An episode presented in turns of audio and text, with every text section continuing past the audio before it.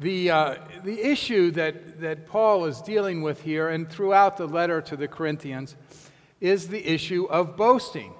They are, they are bragging. They are bragging that, you know, I'm more spiritual than you are. It's, a, it's an issue of one, one upsmanship. I'm more knowledgeable than you are. I'm more connected than you are. I've been in the church longer than you are. I know more. Um, it, it, it's this matter of bragging to elevate ourselves. Um, Christians do brag on occasion. Um, I, for one, like to brag about my humility. I am very proud of my humbleness. Churches tend to brag. Uh, we will talk to our neighbors, we will talk to our friends and relatives, we will talk to visitors about, about the good stuff that we, uh, that we do. We might talk about you know, how wonderful the ministers are. We might talk about the music program, the organ. We might talk again about how the ministers are so great. Um, we will talk about the youth program the, uh, the, the stained glass windows, the architecture, the, uh, the mission programs, the outreach programs. Uh, we will talk about the, uh, the, the children's and the children's ministry. We will brag about our attendance. We might brag about the important people who come to our church. What this comparison does is often put us in competition it, it puts us into a, a place where we start to think we are better than other churches. It might make churches feel inferior and ashamed of, of what they're doing. You know, well, your, your music program isn't nearly as good as ours, your outreach isn't nearly as good as ours. What Paul is saying to the church at Corinth is Christianity is not about that. It's not about the attendance, it's not about the, the, the ministries and so on. What it's about is about Christ crucified, it's about the cross. Paul says that's what we proclaim is the cross.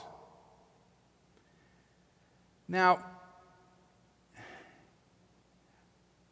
I find that it's very rare that a church, in its publicity, in its brochures, will talk about the cross. They will talk about things that I've already mentioned. We tend to think it's just as good to leave the cross out of it, it's just as good to leave the crucifixion out of it. You know, it's, it's good to sanitize the cross. Paul says that people regard the cross as foolishness. You know, we don't want to hear sermons so much on the cross. Good Friday, as we know, is one of the, and maybe is the least attended services in the Christian year. We'd like to say, let's, let's just skip that and go to the teachings and go to some of the miracles of, of, of inclusion and of mission. You know, Kazantzakis wrote the book Last Temptation of Christ, which is one of my favorite novels about Christ because it focuses on Christ's humanity. It's a Christ I can identify with. When the book was made into a movie, it caused quite a bit of, of uh, controversy in the early 90s. Christ is on the cross and has a dream, and he he is saved from the cross and he gets off the cross and marries Mary Magdalene and they have a children they have children and a family and he becomes a carpenter in Bethlehem. And people were very offended by that ending. And it wasn't so much that the cross was left out of it. People really didn't complain about leaving the cross out of it. What they complained about was that, that Jesus got married and had intercourse and had children. That was what was offensive. It was a couple centuries before the early church depicted the crucifixion in its art. Yeah, they did have pictures of the Last Supper. They had pictures of the baptism of Jesus. they had pictures of the multiplication of the loaves and fishes, but not the crucifixion, not until the 200s. Crucifixion was a way of shaming people. It was a way of saying you hang naked on the cross. It was a way of saying you're unloved, you're unwanted, you had have and had no right to be here. You are just being wiped off the face of the earth, as is memory of you. Crucifixion was intended to shame people. And so to depict the crucifixion for our Lord was a shameful thing. So we just kind of bypassed it. I have problems with some talk of the cross and some talk of the crucifixion. One is to talk about God requiring the crucifixion of Christ makes God look like a sadist. What parent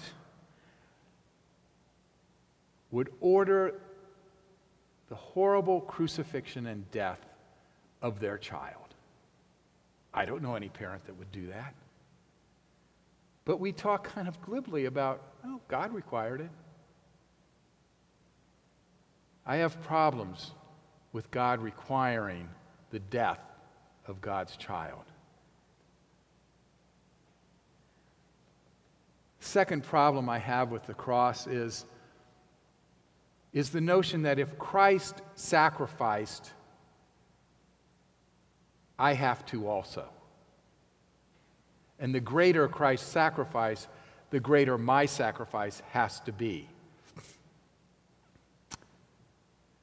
I've often thought that Christianity would be different if Christ died in bed. You know, that way we could just go basically on to the resurrection.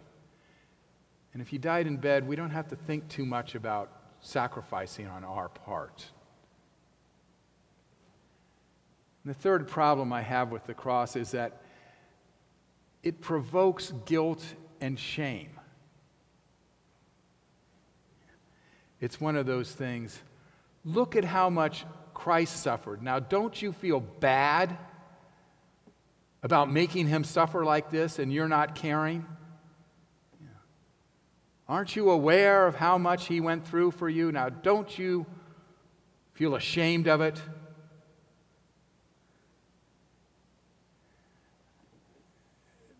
The church I grew up in, the communion liturgy, focused a lot on how unworthy we were to pick up the crumbs under Christ's table.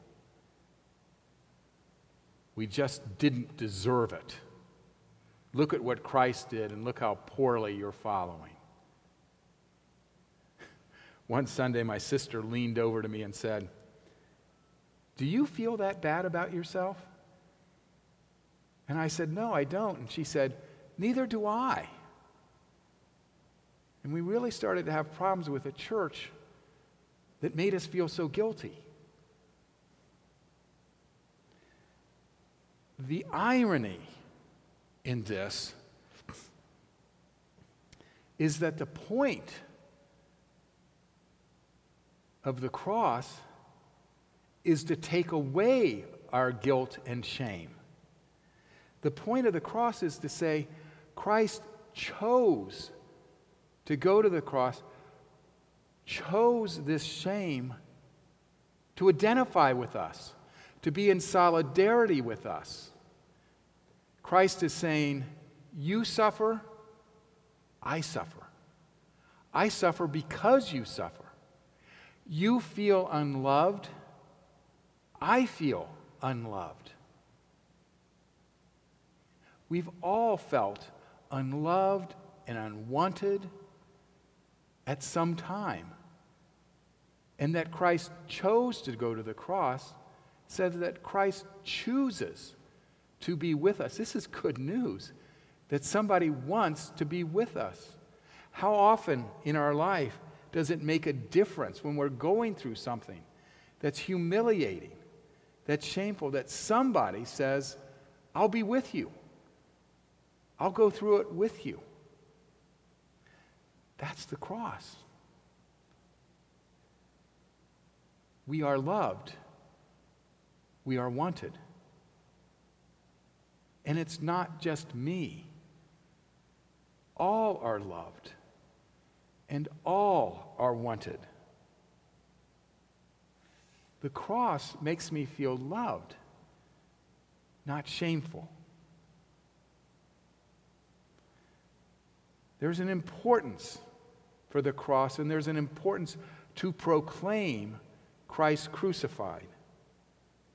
It removes us from this competition to be better. It removes us from this superiority and inferiority we feel when we get into that game of I'm better than you are, of one upsmanship. The cross is important in these troubled times. This is the sermon that's based in the part of the prayer that's in your bulletin. It's, it's the sermon based on We turn to Thee, O God, and our crucified Lord. In His strength and humility, we are healed and freed. The cross is important in these times of stress, in these times of anxiety, in these times of feeling lost and not knowing where to turn, these times when we cannot define ourselves as we used to define ourselves. The cross says, You feel stress, I have felt stress. You feel forsaken, I have felt forsaken. You felt lost, I felt lost. You feel like your life's a mess, I have felt that mess. The cross offers us that solidarity, that we are in it with Christ and Christ is in it with us.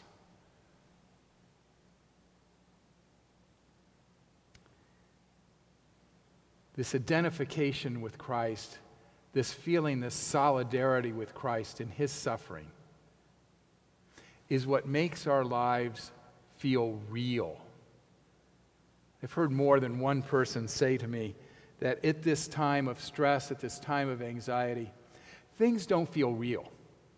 Time doesn't feel real. Was that six months ago or was it last month? Was it last week? I think what the cross does is make what we're experiencing feel real. And I thought of the Velveteen Rabbit and the discussion between the skin horse and the rabbit about what is real. Real isn't how you are made, said the skin horse. It's a thing that happens to you. When a child loves you for a long, long time, not just to play with, but really loves you, then you become real. Does it hurt? asked the rabbit. Sometimes, said the skin horse. When you are real, you don't mind being hurt, though. Does it happen all at once, like being wound up, or bit by bit? It doesn't happen all at once, said the skin horse. You become. It takes a long time. That's why it doesn't happen, often happen to people who break easily or have sharp edges or who have to be carefully kept. Generally, by the time you are real, most of your hair has been loved off, and your eyes drop out, and you get loose in the joints and very shabby. But those things don't matter at all. Because once you are real, you can't be ugly, except to people who don't understand. The love of Christ in the cross and his identification with us in our suffering and in our anxiety makes us feel real.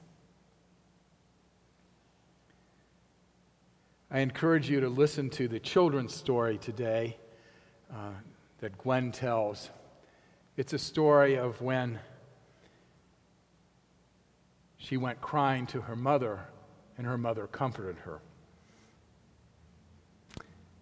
It's a familiar story to us that most of us could tell, either as children or as parents. Child falls down and skins his knee and goes running, crying to his mother. The mother picks up the child, kisses his boo boo, holds him in her lap, and all is well. Was it the kiss that made it better? It was the 10 minutes in her lap. Just sit in the lap of love and see your mother crying. Mom, why are you crying? Because you hurt, I hurt. That does more than anything. Just sitting in her lap. What is the cross? It is to sit for a few minutes in the lap of God, who hurts because you hurt. We need to remember the cross in these times. For we remember then Christ's love and Christ wanting us. Most of all, we need to turn to thee, O God, and our crucified Lord, for only his humility and strength can heal and free us. May it be so.